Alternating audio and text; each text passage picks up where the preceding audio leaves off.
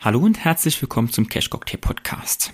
Heute habe ich Iris Heinen von Investui zu Gast zum Thema Markteffekte. Wir haben darüber gesprochen, was sich überhaupt dahinter verbirgt, hinter den Markteffekten, warum es Sinn macht, diese bei seiner Geldanlage zu berücksichtigen, wenn man gute Renditen erzielen will. Und natürlich haben wir auch über konkrete Markteffekte gesprochen, wie beispielsweise den Turnaround Tuesday. Zugegeben ist die heutige Folge nicht die allererste Folge, die man als absoluter Anfänger jetzt hören sollte, aber für alle, die schon etwas tiefer in der Geldanlage stecken, umso spannender. Alle wichtigen Links, unter denen ihr weitere Infos zum Thema erhaltet, findet ihr wie immer in den Show Notes. Viel Spaß mit der heutigen Folge.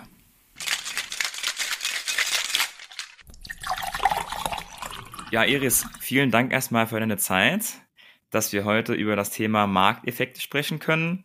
Ähm, ich freue mich und ähm, ja, wird dann auch direkt starten mit der Basic-Frage Markteffekte. Was verbirgt sich denn überhaupt hinter dem Begriff?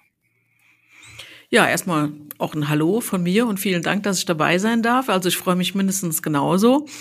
Und ähm, ja, ich freue mich auch, das Thema Markteffekte mal vielleicht einem breiteren Publikum auch zugänglich zu machen ähm, weil Saisonalitäten vielleicht noch gar nicht so verbreitet sind. Ne? Also viele kennen Chartanalyse, fundamentale Analyse, aber mit Saisonalitäten hat sich der eine oder andere oder die ein oder andere auch noch nicht beschäftigt. Aber nichts anderes sind Markteffekte. Also es gibt viele Begriffe. Markteffekte, Marktmuster, Marktanomalien, wiederkehrende Muster an den Kapitalmärkten. Also es, unterm Strich ist alles äh, damit gemeint, dass es sag ich mal, Kalender und Kurs äh, ten, Tendenzen haben, immer ähnlich, ähm, ein ähnliches Bild zu zeigen. Und wir nennen es jetzt äh, von Investur, wir nennen es halt auch Markteffekte. Das ist einfach ein Begriff, der da auch äh, verwendet werden kann. Und ähm, ja, das ist ähm, äh, vielleicht als Beispiel. Ne? Also man weiß halt, ähm, Erdgaspreise steigen, wenn es kälter draußen wird, oder es gibt auch bestimmte Saisonalitäten, die dann auch von Wetter abhängig sind, ähm, gerade Rohstoffe mit Ernten, dass man dann einfach mal die Preise teurer sind als vorher. Oder ja, also je nachdem, was, was so passiert, sieht man einfach Abhängigkeiten, äh, die sich dann auf Instrumente äh, niederschlagen. Also Instrumente, da meine ich halt Finanzinstrumente, wie halt Rohstoffe, Aktien, Indizes. Also es gibt das eigentlich über alle, alle hinweg. Genau, ist für die Anfänger wahrscheinlich direkt der, der wichtigste Hinweis zum Anfang. Wir reden jetzt nicht nur über ähm, irgendwelche Aktienindizes, den DAX und den S&P und so weiter, sondern man kann das ganz querbeet anwenden und auch in unseren Beispielen heute geht es auch nicht nur um Aktien, sondern auch zum Beispiel um Gold und um Währungen. Aber das Erdgasbeispiel ist, denke ich, das, das bekannteste ähm, was auch oft angeführt wird, Öl und so weiter, ähm, was ja auch jeder in seinem Alltag oder viele, ähm, die eben gerade mit den aktuellen Preissteigerungen sich damit beschäftigen, auch überlegen, wann kann ich jetzt das Öl für die Heizung nachkaufen oder wie mache ich es mit dem Gas und so weiter. Da merkt man auch jetzt im privaten Umfeld mit Leuten, die sich mit solchen Sachen jetzt, wie wir es vielleicht machen in Bezug auf DAX und Co. gar nicht beschäftigen, aber auch die sagen, okay, ne, wir haben jetzt gerade November, ist das so ein guter Zeitpunkt, um jetzt noch Öl zu kaufen. Und dann diskutiert man auch hier über Saisonalitäten und Preismuster. Und das ist also schon auch in gewisser Weise ein, ein Alltagsthema auf jeden Fall auch für alle abseits der Börse. Ja, also kann man so sagen, aber es ist ja auch so, vielleicht um noch ein paar populärere Beispiele zu nennen, also wenn man von Markteffekten spricht oder Kalendereffekte, Sell in May and Go Away, also kennen auch ganz viele, ne? Also einfach äh, weg vom Markt, äh, weil im Sommer irgendwie die Schwäche äh, erkennbar ist, statistisch gesehen, oder auch die Jahresendrallye, ne? Also wenn du jetzt einfach dir anschaust, äh, was in den Medien, wie oft da der Begriff Jahresendrallye fällt, das hat auch eine sehr starke Saisonalität, Santa Claus Rally, äh, Januar-Effekt. Also es gibt unendlich viele, die haben alle ganz tolle Namen, äh, aber gehen dann meistens über äh, einen bestimmten Zeitraum, wie Sell in May and Go Away. Aber es gibt halt auch kurzfristige. Ne? Du hast äh, von den Saisonalitäten, du hast alle möglichen Perioden äh, oder Rhythmen, die sie dann haben. Vielleicht manche kommen nur einmal im Jahr, manche monatlich, manche wöchentlich. Also das gibt's alles. Ne? Also das Feld ist einfach so riesig, dass man sich manchmal wundert, äh, warum so ja doch so wenig Beachtung oftmals findet. Ja, ich sag mal in unserer Bubble, du hast gerade gesagt, die zwei sehr bekannten Beispiele. Ähm, jemand, der jetzt schon ähm, öfter auch Aktienthemen verfolgt, der kennt natürlich die Jahresendrallye und auch die Sommerschwäche, ähm, Sell in May natürlich auch. Ähm, aber für alle, die jetzt ein bisschen ähm, weiter wegkommen und jetzt noch nicht so tief im Aktienthema drin sind, haben wir es trotzdem auch erklärt. ähm, denke ich, mit einem, mit einem praktischen Erdgasbeispiel. Aber bei der Jahresendrallye würde ich dann gerne gerade bleiben ähm, und mit der ersten User-Frage beginnen, denn die war dann, wie oft muss so ein Markteffekt wiederkehren? Wie groß muss die Datenmenge denn sein, bis das zuverlässig ist? Denn je nachdem, welche Daten man sucht, ähm, ich denke, der S&P ist somit der, der Index jetzt im Aktienbereich, wo es da die längsten Daten gibt. Aber auch dort reden wir ja dann vielleicht von 100 Jahren plus minus Datenmenge, je nachdem, welche Daten man ranzieht. Und für so einen Effekt wie jetzt den Jahresendeffekt, der nur einmal im Jahr auftritt und nicht jetzt irgendwie jede Woche, ist die Datenmenge ja dann schon im niedrigen dreistelligen Bereich begrenzt.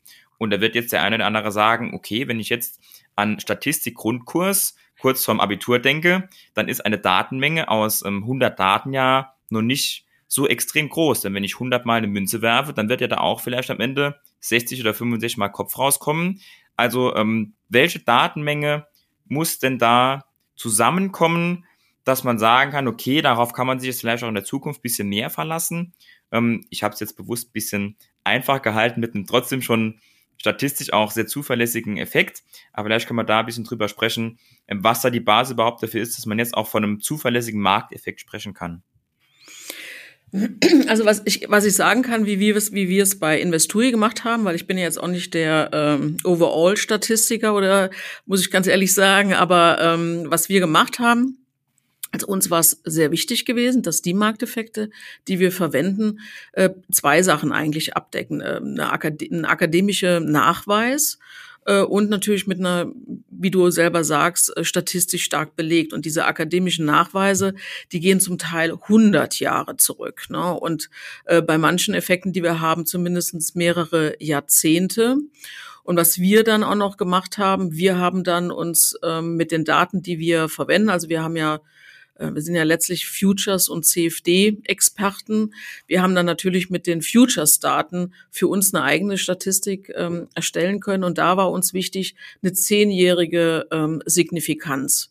Und da haben wir ähm, ja also die die Markteffekte, die wir nutzen, mit den identischen Parametern äh, gebacktestet bis als wir starten bis ja, 2009 zurück und haben da einfach eine sehr, sehr starke statistische Signifikanz einfach äh, erkennen können. Also es war eine Kombination quasi von hundertjährigen akademischen Studien bis, bis hin, äh, dass wir das auf aktuellen Daten äh, gemacht haben. Und zehn Jahre halte ich ähm, für durchaus ähm, eine Kenngröße, dass man sagt, wenn man in dieser Zeit ähm, diesen Effekt ähm, nachweisen kann, dann hat er sowohl eine, eine, historische Signifikanz, aber auch eine Aktualität. Und von daher glauben wir, dass, dass die dann auch noch äh, existent sind und auch funktionieren. Und ähm, um den Bogen jetzt zu spannen zu dem, was ich jetzt ähm, noch angemerkt hatte mit dem Ende des Jahres-Effekt, also die Effekte, die ihr benutzt, treten ja auch öfter als einmal im Jahr auf. Und deshalb kann man da eben dann ähm, auch von anderen Zeitspannen reden, ähm, bei der Jahresendrallye würde ich jetzt nach, nach zehn Jahren noch nicht von einer signifikanten Größe sprechen, wenn das jetzt von, von zehn Jahren siebenmal funktioniert hat. Aber natürlich ähm, jetzt als Beispiel bei euch mit dem Turnaround Tuesday oder auch dem, dem Friday äh, Gold Rush haben wir natürlich ähm, andere statistische Erhebungen wie jetzt nur einmal im Jahr. Aber lass uns über die konkreten ähm, Effekte ähm, gleich sprechen. Du hattest eben gesagt, ähm, akademische Studien. Ähm, wie viele Studien muss es denn da geben, dass du sagen würdest, da ist man dann zuverlässig unterwegs? Denn öfter an der Börse gibt es ja auch Leute, die stellen eine These auf, schreiben dann darüber was, ähm, auch akademisch belegt. Aber ich würde jetzt sagen, bei einer einzelnen Studie ist, solange es jetzt noch nicht zumindest ein zweiter oder ein dritter bestätigt hat, oder mal jemand ähm, dagegen geforscht hat quasi und versucht hat, einen Gegenbeweis zu erbringen, ist ja auch ein bisschen knifflig. Also wie, wie seid ihr da bei der Auswahl vorgegangen? dass ihr gesagt habt, dass das jetzt für uns wirklich ähm, ja akademisch und statistisch so sicher, dass wir uns auch darauf verlassen wollen? Also man muss sagen, es gibt Standardwerke, also gerade für den, Entschuldigung, für den, für den End of Months. Also der ist, wie, wie gesagt, das ist einer der, der am besten besprochensten Effekte, ähm, sowohl international als auch ähm, ja, national ähm, gibt es dazu Studien, die haben wir genutzt. Ähm, ich kann jetzt gar nicht die Anzahl äh, nennen, aber es geht über, ähm, ja, also wir haben für, für jeden Markteffekt, den wir nutzen, gibt es einfach mehrere Studien, äh, die herangezogen worden sind, auch über verschiedene Zeiten. Also für viele gibt es ja auch aktuelle Studien und äh, die wir herangezogen haben. Also da haben wir links und rechts geguckt, aber ich kann jetzt gar nicht sagen, ähm, ob wir jetzt drei, vier oder fünf äh, genommen haben. Äh, man muss natürlich auch gucken von der Qualität her. Also die sind, äh, wenn du da die richtige Auswahl triffst, sind die einfach qualitativ äh, so fein und ähm, nachvollziehbar und äh, also gerade jetzt aus 2019, da gibt's von dem Swinkels äh, nochmal äh, eine Datenbasis, die geht über 200 Jahre und ist aber trotzdem sehr, sehr aktuell. Also die lesen sich zum Teil auch sehr, sehr gut, um das nochmal am Rande zu sagen. Äh, also ich kann das nur empfehlen, aber ich kann dir jetzt gar nicht sagen, wie viele äh, Studien wir da verwendet haben eine breite Basis, ähm, die auch unterschiedliche Ansätze haben, was uns äh, eine gute, ein gutes Gefühl gegeben hat. Man darf ja auch nicht vergessen, die, die wir nutzen, ähm, werden ja auch von anderen ähm, äh, professionellen Anlegern gerne genutzt. Ne? Also es ist ähm, wirklich so populär, die Strategien, die wir haben oder diese Markteffekte, die wir haben, dass die von äh, professionellen Anlegern genutzt werden, um das eigene Portfolio auch äh, über das Timing und, und die mögliche Rendite zu bereichern. Ne? Das ist nochmal ein anderer Effekt, dass du siehst, dass wirklich Profis das auch schon seit 10 Jahren, 15 Jahren äh, handeln. Das ist auch nochmal ein Aspekt, der dazukommt und zu sagen, das sind robuste, stabile Effekte, die wir einsetzen. Obwohl es ein Thema ist, das eigentlich im Moment immer mehr wird, auch einfach weil die Möglichkeiten heutzutage durch KI und durch sonstige Dinge einfach vielfältiger sind, auch in der Auswertung von Daten. Ähm, mit Sicherheit kannst du da, was du gerade gesagt hast, aber auch vielleicht ein paar Beispiele nennen. Wie muss man das vorstellen? Sind das Fonds? Ähm, wie, wie können die das einsetzen? Wie wird das gemacht? Oder konkret, ich weiß nicht, ob, ob du das machen kannst und darfst, auch Leute, von denen du weißt oder ähm, institutionelle Anleger, die das auch tatsächlich jetzt ähnlich nutzen wie ihr. Also ähm, wie das jetzt äh, Fonds oder äh, andere institutionelle oder Institute ähm, das anwenden, kann ich nicht sagen. Also ich könnte mir gut vorstellen, dass ähm, tatsächlich auch diese Effekte, die wir haben, äh, auch in ähm, ja in, in Fonds oder in anderen äh, Instituten eingesetzt werden aufgrund ihrer Robustheit und das sind, weil sie einfach so stark nachgewiesen sind. Aber oftmals glaube ich, dass viele gar nicht ähm, nur diesen empirischen Daten glauben möchten oder diesen fundamentalen, sondern die haben ihre Analytiker, die wollen Chartanalyse machen, Fundamentalanalyse, die wollen Buy and Hold. Deswegen werden die Effekte, die wir haben, die ja wirklich sehr kurzfristig sind, muss man sagen, und eine Ergänze zu Buy and Hold sind wahrscheinlich weniger genutzt. Ne? Wir als, ähm, man muss ja sagen, hinter Investuri steckt ja auch WH Self Invest als 25 Jahre Futures und CFDs. Wir haben dann ganz andere, ähm, sag ich mal, Infrastruktur oder Technik, um das umzusetzen, mit kurzfristig kaufen, nur sechs Stunden äh, britisch Pfund US-Dollar halten. Äh, das ist jetzt eigentlich nix, sage ich jetzt mal, für die äh, klassischen ähm, Finanzinstitute. Eben einfach, wenn man auch sehr, sehr lange in Cash ist und das mal ähm, noch abzuarbeiten. Das können sich und wollen sich die viele große Jungs, die entsprechend ein breites Publikum auch ähm, hinter sich haben, die können sich das gar nicht leisten, dass jetzt vielleicht auch der Markt dann mal ein paar Tage steigt und man war selbst nicht mit dabei. Und deshalb ist für die so eine lange Cash-Haltedauer ähm, auch nicht vermittelbar. Und da gibt es natürlich auch ähm, Vorschriften, je nachdem, welchem Segment man ist, wo man das auch gar nicht umsetzen kann. Aber ähm, genau, würde ich sagen, ähm, guter Zeitpunkt. Wir hatten jetzt schon ein paar Beispiele genannt, um mal konkret in die Effekte einzusteigen, die ihr nutzt. Ähm, ich würde gerne mit dem Turnaround Tuesday Effekt beginnen, denn den hatten wir auf Instagram bei Cash Cocktail ähm, auch schon mehrfach als Thema, weil das auch in den letzten ein, zwei Jahren, seit wir das so behandeln, gab es da auch mehrere Dienstage, die sehr prägnant waren. Ähm, der allererste, den ich im Kopf habe, war im Corona-Crash, als wir auch ähm, extrem abgesagt sind. Dann kam irgendwann der eine Dienstag, wo die Märkte nach oben geschossen sind und auch danach in ein paar Korrekturen war es einfach oft der Dienstag und deshalb sind wir dann da auch ähm, an dem Thema nicht vorbeigekommen, weil das auch dann durch die Finanzmedien einfach durchging. Ah, okay, schwacher Markt, jetzt kommt wieder der Turnaround Tuesday und dann war es tatsächlich so. Vielleicht kannst du dann mal auch ähm, alle, die das jetzt zum allerersten Mal hören, mal aufklären, was es denn damit auf sich hat. Ja, also ähm, dass es der Dienstag ist, ist äh, auch gar nicht so verwunderlich, weil wenn wir dann wieder mit äh, Statistik äh, kommen und man sich einfach die Performance äh, an den Aktienmärkten, also wirklich auch international anschaut, ist Dienstag der stärkste Tag an den Aktienmärkten. Da gibt's auch, glaube ich, auch einen Börsenspruch, ich weiß nicht, auf wen er zurückgeht. Make sure that you own stocks on Tuesday. Also stell sicher, dass du dienstags Aktien hast. Und das ist, ähm, sag ich mal, ein, ja, ein Erfolgsfaktor ähm, unseres Turnaround Tuesday. Aber wie der Name schon sagt, wir wollen ja irgendeine Wende, also diese starke Wende am Dienstag, die wollen wir ähm, mit äh, abfangen. Und wenn man äh, schaut, das ist besonders ähm, äh, vielversprechend, wenn es vorher einfach eine entsprechende Schwäche gab. Und äh, gerade dann, wenn äh, also was fundamental dahinter steckt, und man muss ja sagen, äh, Markteffekte oder Kalendereffekte, die fundamental nachgewiesene Basiseffekte haben, sind die stärksten. Und der Turnaround Tuesday gehört dazu. Der hat, das sind Triebkräfte, die einfach äh, hinter äh, dem Kurs auch äh, stehen. Und äh, gerade beim Turnaround Tuesday ist es so, wenn ähm, wenn irgendwelche Unsicherheiten am Wochenende anstehen und man weiß nicht genau, wo die Reise hingeht, dann sind die institutionellen Anleger natürlich so clever und die stoßen dann einfach ihre Positionen schon mal ab. Ähm, und um da einfach auch Gewinne mitzunehmen, um Liquidität frei zu machen. Und äh, damit fängt meistens der Turnaround Tuesday eigentlich am Freitag an, dass man sieht, dass die Preise fallen. Und der Privatanleger am Wochenende, der staunt dann einfach nur, wenn er dann auf einmal über Börsen, Newsletter, was auch immer er da abonniert hat, mitbekommt, dass es am Freitag einfach zu einem, sagen wir mal in Anführungszeichen, zu einem Abverkauf kam.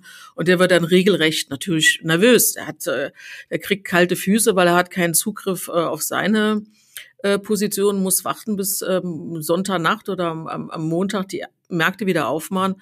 Und was macht er? Er macht genau das Gleiche. Er verkauft. Und dann sieht man einfach, dass die Schwäche weiter äh. Und ähm, da haben wir ähm, die Erfahrung gemacht, also wenn, wenn wir noch einen Filter anlegen, das ist äh, ein ähm, 34-Tagesgleitender Durchschnitt, ist auch keine Erfindung von uns, die gehört quasi zu der populären Strategie. Wenn dann um 17.30 Uhr ähm, der Kurs äh, vom äh, DAX drunter liegt, dann ist das für uns die Indikation, die Schwäche ist da über, über eine längere Zeit, jetzt nachweisbar.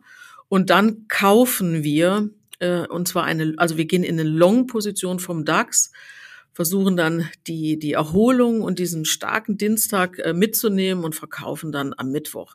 Ist auch das, was Institutionelle machen. Die fangen auch oftmals montags abends schon wieder an, auch in Anführungszeichen billig wieder einzukaufen, um auch äh, diese Schwäche mitzumachen. Und dann kriegt der DAX ähm, nachweislich und statistisch dann Flügel, äh, äh Wind unter seine Flügel und äh, der Turnaround Tuesday könnte ein verheißungsvoller Trade werden. Genau, also wichtig, denke ich, was auch jeder nachvollziehen kann, Schuld ist da einfach das Wochenende von, von Leuten, die einfach, wenn wenn es turbulente Zeiten gibt, ne, das kann ja alle möglichen Gründe haben, von ähm, Krieg irgendwo auf der Welt bis hin zu Wahlen, bis hin zu extremen globalen Unsicherheiten. Und wenn dann Leute sagen, okay, ich möchte jetzt über zweieinhalb Tage, wo nicht gehandelt wird, möchte ich nicht starke Positionen haben oder kann es mir auch nicht leisten als institutioneller Anleger, dann gehe ich einfach raus und ähm, genau, wichtig auf jeden Fall zu betonen, Turnaround Tuesday, der beginnt für die meisten ja schon am Montag, zu Beginn der Woche, dass Leute im Laufe des Montags dann schon wieder aufstocken und zum Turnaround Tuesday gehört vor allem, ich glaube, das, das macht ihr auch sehr stark auch dann Montag ein. Ähm, Montagabend. Montagabend, genau, um diesen starken ähm, Einstieg am Dienstag schon zu haben. Denn ähm, oft ist ja dann schon Montagnacht auf Dienstagmorgen, dass dann schon Mo Dienstagmorgen die Aufschläge sind. Und wenn sich dann rausgestellt hat, irgendwann im Laufe des Montag, okay, es gab am Wochenende jetzt keine, keine News, ähm, es ist nichts passiert gegenüber dem Freitag, die Befürchtungen waren umsonst. Und dann will ich natürlich irgendwann auch wieder in meine Position rein und möchte nicht jetzt ähm, viele weitere Tage zugucken, wenn sich der Markt vielleicht schon doch gut entwickelt, an der Seitlinie stehen. Viele können es vielleicht auch nicht von den von den ganz äh, großen Jungs. Ähm, die können vielleicht auch nur eine gewisse Anzahl an Tagen dann ähm, Cash halten, weil es da gewisse Vorschriften gibt. Und ähm, so ist das, denke ich, auch jetzt für die Laien, die jetzt in dem ähm, Thema nicht so tief drin sind, aber trotzdem verständlich, wieso es dazu kommen kann. Wobei es natürlich auch hier, ähm, wie überall, selbsterfüllende Prophezeiung. Ich habe jetzt auch ähm, zum Turn Tuesday viel gelesen. Natürlich gibt es da auch andere Erklärungsversuche, dass es so ist. Da gibt's eine Einheit, aber warum das so ist, will natürlich jeder auch nochmal eine, eine kleine eigene Erfindung mit dazu einbauen, was, was einem da einfällt, warum der Dienstag jetzt ein, ein besserer Börsentag ist und vor allem dann, wenn Freitag und Montagmorgen schlecht liefen. Aber darüber, dass es so ist, ähm, gibt es da eigentlich ziemliche Einheit. Ähm, ist ja auch nicht nur im DAX so, ne? ist ja auch international so. Ihr, ihr nehmt jetzt den DAX, aber genau, auch also ähm, bei genau, den, also den man kann das, äh, ja. der ist, äh, der ist äh, über verschiedene äh, Aktienindizes äh, nach, nachgewiesen. Also man kann den auch auf dem S&P 500 oder auf anderen Indizes handeln. Äh, wir machen es auf dem DAX, weil es war eine unserer ersten Strategien und ähm, ja, unser, unser größtes Publikum äh, kommt aus Deutschland. Deswegen haben wir, muss man ganz ehrlich sagen, auch äh, zur Identifikation haben wir den DAX gewählt, um das zu machen. Mhm. Und ihr seid ja auch sonst ähm, in anderen Märkten, Währungen teilweise unterwegs und im DAX eben sonst noch nicht. Ähm, dann können wir nämlich gerade zum nächsten Effekt rutschen, dem Ende des Monatseffekts. Und dort seid ihr ja nicht in DAX investiert. Da hat man natürlich dann auch, wenn man teilweise mal gleichzeitig investiert ist, noch eine Diversifikation drin ähm, und dann nicht jetzt zu, zu sehr ähm, im gleichen Index investiert zu sein. Vielleicht kann es dann auch dann direkt zum Ende des Monatseffekt was sagen und wie ihr das Ganze dann bei euch umsetzt. Genau, und, und da haben wir dann uns tatsächlich auch zur internen Diversifikation überlegt, also den, den End of Month, man nennt ihn auch Turn of the Month, Tom, also alles, äh, Monatsultimo, also du hörst es einfach äh, verschiedene Namen, die, die ein und dasselbe beschreiben. Aber hier ist es tatsächlich so, dass man den vorzugsweise bei den US-Märkten beobachtet oder US-Aktien, deswegen haben wir uns entschlossen, äh, zugunsten der Diversifikation machen wir das über den S&P 500, obwohl der, glaube ich, von 25 Aktienmärkte wurden getestet und auf 24 funktioniert der. Und oftmals hörst du auch, äh, wird hier von der Mutter äh, aller Markteffekte gesprochen, weil äh, der ist jetzt tatsächlich seit 100 Jahren ist die Rendite da nachgewiesen. Also da kann man relativ äh, sicher sein, dass es ihn gibt. Aber wie bei allen anderen, es gibt keine Garantie. Ne? Es ist einfach eine statistische Häufung. Und ähm, der kommt sage und schreibe nur zwölfmal im Jahr. Ne? Also bei dem Turnaround Tuesday, wenn diese Schwäche nicht gegeben ist, wird er auch nicht gehandelt. Wir haben den dieses Jahr 19 Mal bisher nur gehandelt. Und der äh, Monatsendeffekt, wie der Name schon sagt, der kommt halt nur um den Monatswechsel. Also hast du auch nur zwölf äh, Transaktionen. Das siehst du auch, wie wir aufgestellt sind. Wir haben kein Overtrading oder dass wir permanent handeln müssen, sondern das ist schon eine Selektion äh, dieser Strategien. Ja, und der End of Months, auch da gibt's sehr starke äh, fundamentale Hintergründe, die sind sogar ein bisschen breiter noch als beim äh, Turnaround Tuesday. Du hast einfach um den Monatswechsel wahnsinnig viel Liquidität, die in den Markt fließt. Ähm, das beste Beispiel sind immer Sparpläne, die reinvestiert werden zum Anfang äh, des Monats. Ich glaube, es gibt immer noch 80 oder, oder 75 Prozent aller Sparpläne, die zum Monatsanfang investiert werden, aber auch Gehälter, die ähm, ein, neu, ein, neu investiert werden oder Prämien von Versicherungen, Fonds. Also da spielen ganz viele Faktoren eine Rolle, dass einfach da eine Umwälzung stattfindet und was, was reinvestiert wird.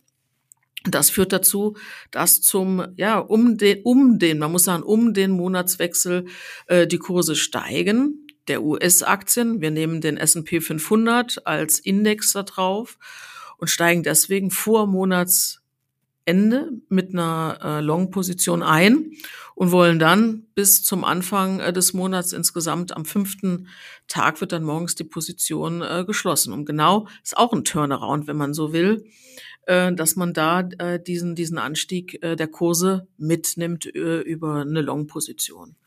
Und da hast du genau das wie beim Turnaround Tuesday. Du hast halt äh, vom Exposure, will ich einfach mal sagen, dass du im Risiko stehst mit deiner Position, bist du sehr eingeschränkt oder, oder besser, stehst einfach besser da.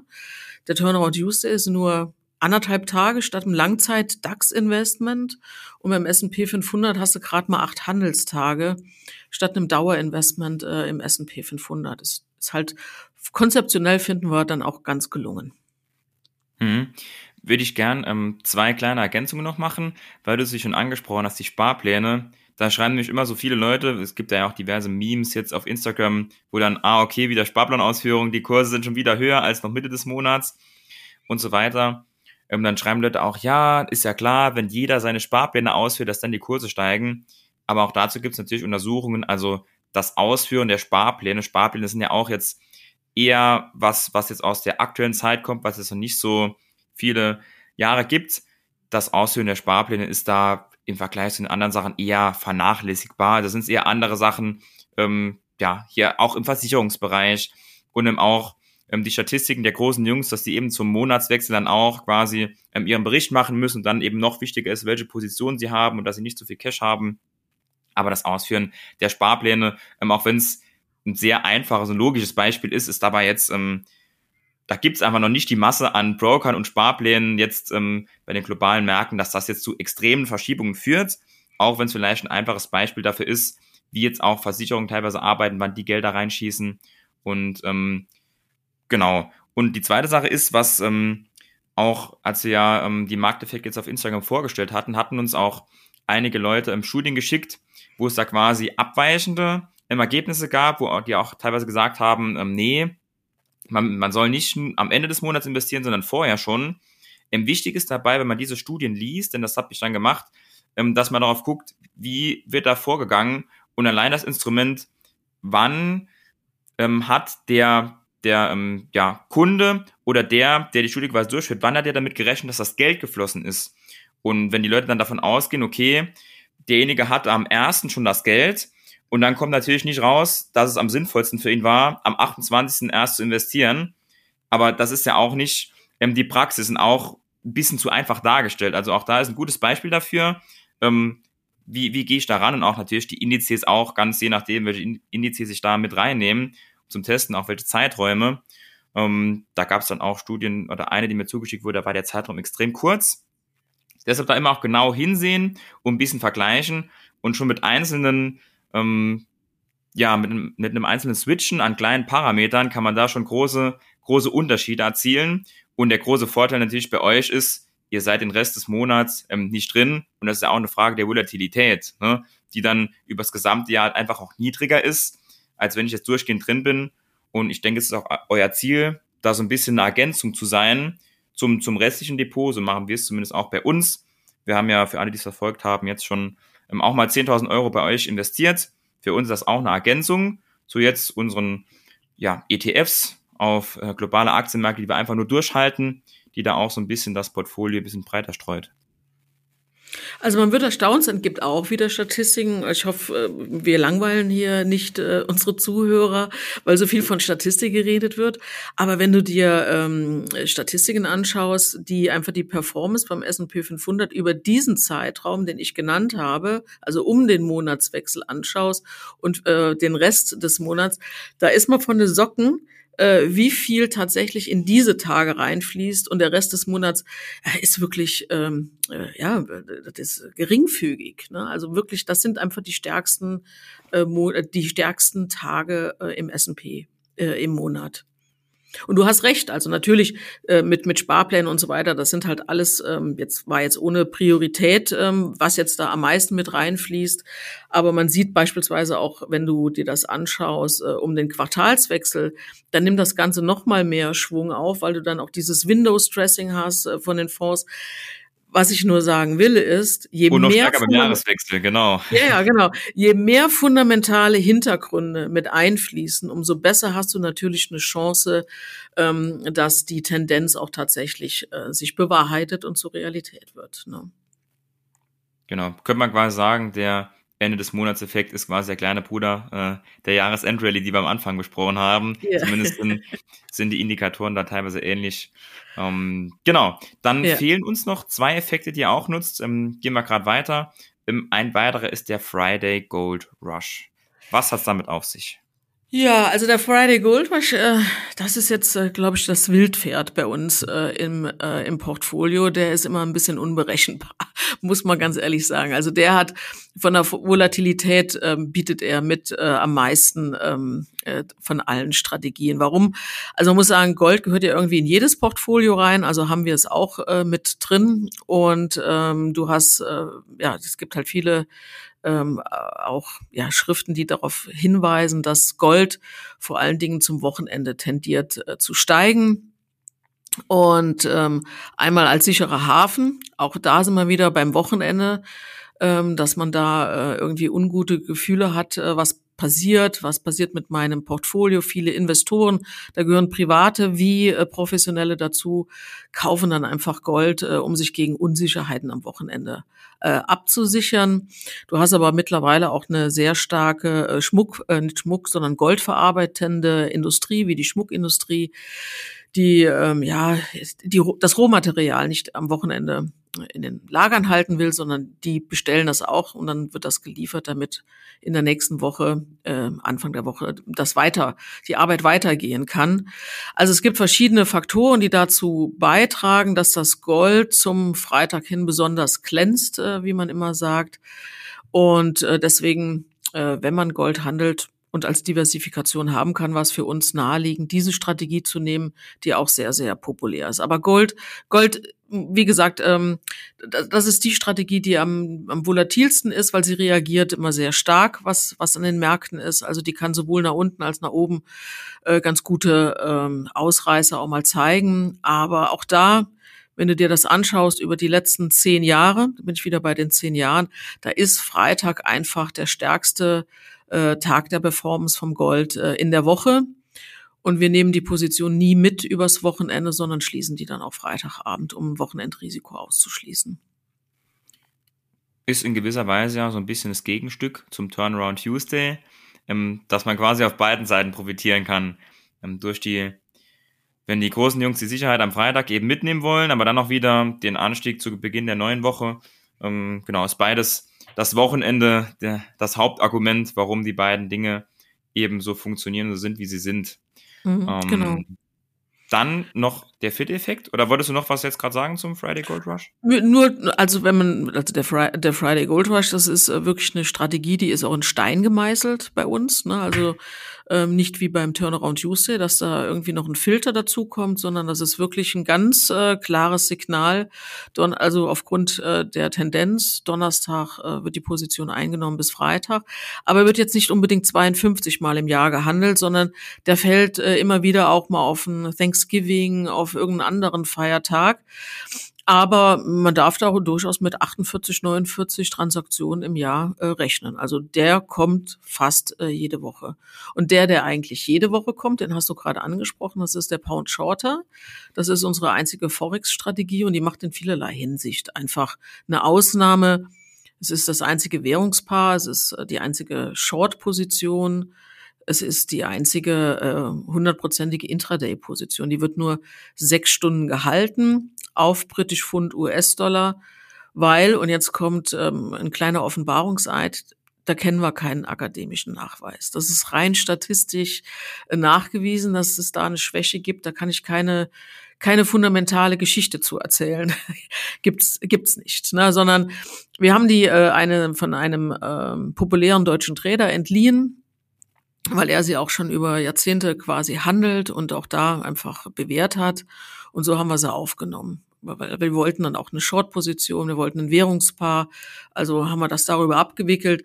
Ist eine ganz robuste Strategie, aber die läuft nur sechs Stunden am Dienstagmorgen äh, bis mittags um 14 Uhr und dann wird die Position aufgelöst. Im Gegensatz zum, äh, zum, zum Friday Gold Rush ist das dann eher über die sechs Stunden, wenn du die, die Entwicklung der Renditekurve siehst, natürlich eine flachere Kurve mit weniger Ausschlag. Aber sie ist äh, total stabil und hat äh, vollkommen ihre Berechtigung in dem Portfolio. Hm, da hast du meine Anschlussfrage jetzt schon vorweggenommen. Ähm, bei die Geschichte konnte ich mir jetzt bisher auch nicht herdenken, aber ähm, genau, ist ja. auf jeden Fall das Argument der Diversifikation, das leuchtet auf jeden Fall jedem ein, wenn wir hier ähm, Aktienindizes, Amerika, Deutschland, Gold und dann ähm, ja eben noch im Währungsbereich unterwegs und auch im Short-Bereich. Ähm, ja, ist das natürlich ähm, für das Portfolio auch einfach eine gute Ergänzung. Ähm, jetzt würde ich zum Abschluss gern darauf hinaus wollen. Ähm, der eine oder andere wird jetzt interessiert sein, nachdem er das zugehört hat. Ich denke, du hast ja eben schon gesagt, wir wollen die Leute nicht langweilen. Aber so ehrlich muss man sein. Ich denke, heute haben nicht die ähm, zugehört, die sich darüber Gedanken machen, äh, über, investiert es überhaupt zum ersten Mal an der Börse oder was ist ein ETF-Sparplan? Das waren heute ja nicht die Zuhörer, sondern das sind ja schon Leute, die bisschen tiefer in der Materie drin sind und sich da ein bisschen mehr auskennen. Alle, die noch mehr zum Thema wissen wollen, natürlich in der Beschreibung verlinke ich euch alle wichtigen Links, unter anderem auch die Website von euch natürlich, aber du könntest zum Abschluss einmal erklären, wie das jetzt bei euch genau abläuft im Kurzformat. Denn natürlich kann man, ist schwierig vollumfänglich zu erklären, deswegen auch der Hinweis auf die Website. Aber im Kurzformat, wir haben eben ja schon, oder du was in den Raum geworfen, hier von Futures, hier von CFDs. Mhm. Wie läuft das jetzt ab? Wie wird das jetzt gehandelt, wenn man bei euch ein Konto macht?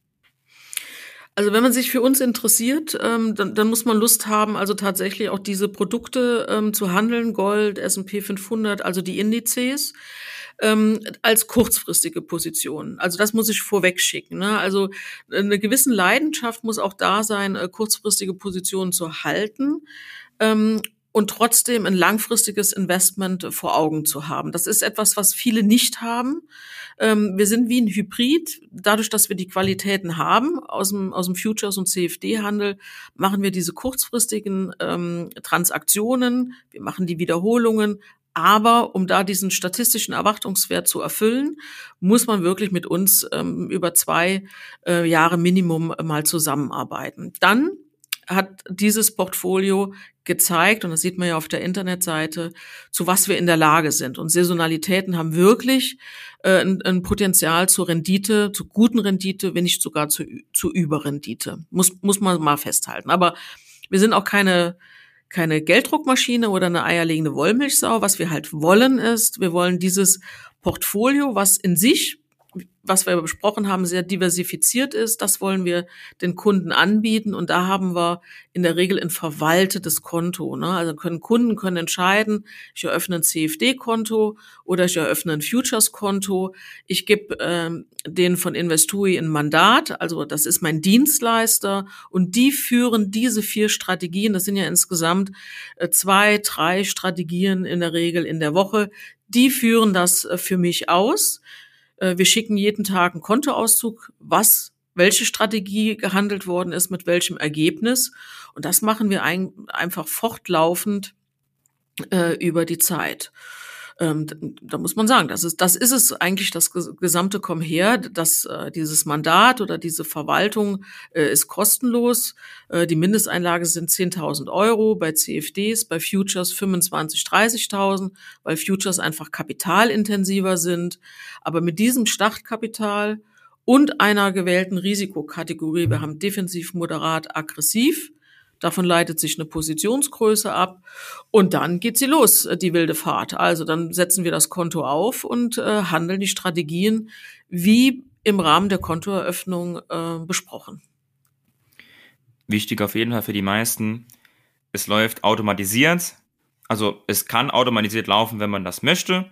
Und ähm, auf der Website gibt es schon Echtgelddepots, wo man quasi schon auch seit eurer Eröffnung das sehen kann, wie es bisher gelaufen ist und auch alle Trades dort transparent ähm, verfolgen kann, weil ich denke, die meisten wollen jetzt nicht hier ähm, viel Zeit auch noch investieren ähm, für, für Selbstausführung und solche Geschichten, sondern ist die Automatisierungsgeschichte schon das Wichtigste. Ja, also das sehen wir auch. Also wir haben anders angefangen, aber äh, mit einem selbstverwalteten Konto, ne, weil wir dachten, es ist für alle spannend, sexy, dass sie E-Mails bekommen und über die E-Mail noch mit einem Klick auf einen Button, was mit einer Positionsgröße korrespondiert, dass äh, das dann ähm, dann automatisiert die Position auf dem Trading-Konto ausgeführt wurde und automatisiert geschlossen wurde. Und dann Unsere Konten waren aber dann schon ähm, äh, verwaltete Konten und die von den Kunden erstmal selbst verwaltete. Und dann haben die aufgrund unseres Track Records auf der Internetseite konnten die unsere Zahlen, die wir im Newsletter veröffentlicht haben oder auf der Internetseite gar nicht mehr so nachvollziehen. Dann haben wir recherchiert und dann haben wir einfach gesehen, bei den selbstverwalteten Konten fehlen Trades, falsche Positionsgröße. Also da ist einfach der Faktor Mensch auch noch mal dazugekommen, ne, dass irgendwie nach zwei Verlierern oder drei Verlierern auch nicht mehr äh, nicht mehr geklickt wurde. Also dann hat auch der Gewinner gefehlt oder man ist übermütig geworden, drei gute, eine zu große Positionsgröße, zack. Die Klassiker, war's, ja. Ja, war es ein Verlierer. Und bei dem Mandat, das läuft alles systematisch. Also manche sagen, das ist aber sehr starr, das ist ja total langweilig. Und wir sagen, nee, es ist einfach die Chance systematisch, regelkonform, ohne Faktor Mensch, äh, gute Strategien einfach zu handeln. Und langweilig ist in der Geldanlage ja eigentlich ein positives Wort, fast schon, wenn das jemand sagt. Ja, Ja, das stimmt. Ähm, wenn man aus dem Trading kommt, ähm, werden diejenigen sagen, ah nee, ich muss das noch mit reinmachen, den Filter oder hier den Indikator. Die wollen da wesentlich aktiver sein. Aber ähm, klar, also für, sag ich mal, die, die auch mehr investieren und auch ein bisschen ruhiger unterwegs sind, für die ist das toll. Aber wenn du ganz aktiv bist, musst du dich, glaube ich, ein bisschen dran gewöhnen, äh, Abstand äh, von diesen einzelnen Trades äh, zu, zu bekommen. Okay, super. Ich denke, das ähm, reicht bis hierhin aus. Eine allerletzte Abschlussfrage von dem User habe ich aber noch. Ähm, für alle, die jetzt Investui zum allerersten Mal hören, ähm, ist natürlich dann die Frage, Investui, ist das irgendeine Pommesbude oder wie viele Kunden haben die denn, wie viel Vermögen verwalten die denn, ähm, dass man da zumindest mal einen Anhaltspunkt hat und weiß, ähm, ja, euch gibt schon ein bisschen länger und was da hinten dran steckt. Kannst, darfst, willst du dazu etwas sagen? Ähm, also was ich, äh, was ich sagen kann, also ähm, von der Pommesbude sind wir Lichtjahre entfernt, weil dahinter ist WH Self Invest. Wir feiern 25 Jahre. Und ähm, ja, wie man weiß, wir sind ein deutscher regulierter Broker, aber auch in Luxemburg, Frankreich, Niederlande. Also wir sind international, gerade Benelux und im Dach und haben da einfach wahnsinnig große, sei sage ich mal, einen Kundenkreis, der sich mit aktivem Trading für Futures und CFDs beschäftigt oder auch US-Aktien.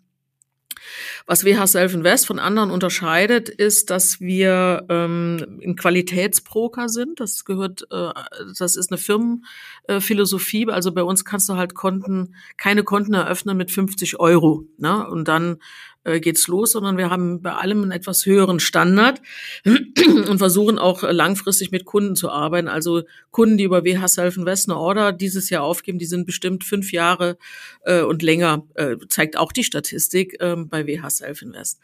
Das heißt, unser ähm, unser, also wir, wir sagen, wir, wir kommunizieren keine Zahlen im Sinne von Quantität, weil wir gar nicht auf die Quantität gehen. Und das würde einfach auch den ähm, das Bild verfälschen. Was wir wollen, wir wollen sehr lange ein exklusiver äh, Broker sein für unsere Kunden. Und von daher ist Qualität für uns wichtiger äh, als die Quantität. Dass sie gegeben ist, äh, darf man erwarten äh, nach 25 Jahren. Und Investui äh, wächst äh, ständig. Seit 2020 sind wir jetzt dabei. Und wir haben natürlich auch in den vier Jahren ähm, eine enorme Kunden ähm, Zuwachs äh, gehabt, aber, hm, aber Zahlen jetzt zum Volumen oder konkrete Zahlen zum Kundenstamm ähm, darf ich gar nicht äh, kommunizieren. Aber das zur Philosophie, da kann jeder sich, glaube ich, sein Bild von machen. Ja, das äh, mit dem Volumen dachte ich mir schon, aber ähm, wenn man sich eure vier Strategien auch anguckt, dann sieht man ja auch, dass man diese Dinge auch mit vielen, vielen Millionen Kundenvermögen eben auch machen kann und dass das nicht irgendwas ist, wo man sagt, okay, wenn man da jetzt äh, 50 Millionen verschieben würde, wäre man irgendwann an der Grenze, wo man sagt, okay, das geht nicht mehr, ähm, weil man jetzt, keine Ahnung, ähm, auf irgendwelche kleinen Indizes ähm, mit reinnimmt oder irgendwelche kleinen Wetten. Und das ist eben bei den vier Sachen nicht gegeben. Ähm, so viel kann ich da vielleicht noch ergänzen. Und ansonsten ist das verständlich natürlich. Ähm, und Iris, ich danke dir ähm, für die Offenheit, für das Gespräch und ähm, hoffe, der eine oder andere hat was heute gelernt zu Markteffekten. Ja, also das wäre, also wenn wir das geschafft hätten oder ich geschafft hätte, ein bisschen was zu Markteffekten äh, zu erzählen, dann wäre ich äh, happy. Also wirklich, also es hat mich gefreut. Viel Spaß beim Zuhören und dir vielen Dank für, für das angenehme Gespräch. Danke ebenso. Mach's gut. Ciao, ciao. Tschüss. Wenn dir die heutige Folge gefallen hat, lass uns sehr gerne eine Bewertung da. Das hilft uns, diesen Podcast auch zukünftig produzieren zu können und noch besser zu machen. Wir wollen auch bei den kommenden Folgen deine Wunschgäste einladen und deine Wunschthemen behandeln. Ansonsten an dieser Stelle noch der rechtlich notwendige Disclaimer. Dieser Podcast dient lediglich der Allgemeininformation und gibt die persönliche Meinung von mir und meinen Gästen wieder. Alle Angaben erheben keinen Anspruch darauf, vollständig und richtig zu sein und sind zudem keine Handlungsempfehlung an dich, bestimmte Finanzinstrumente zu handeln. Wir sind also nicht verantwortlich, wenn du aufgrund unserer Inhalte Entscheidungen zu deiner Geldanlage triffst. Wir machen in diesem Podcast keine Anlageberatung, denn wir wissen ja auch im Einzelfall gar nicht, ob eine bestimmte Aktie zum Beispiel für deine persönliche Risikobereitschaft geeignet ist.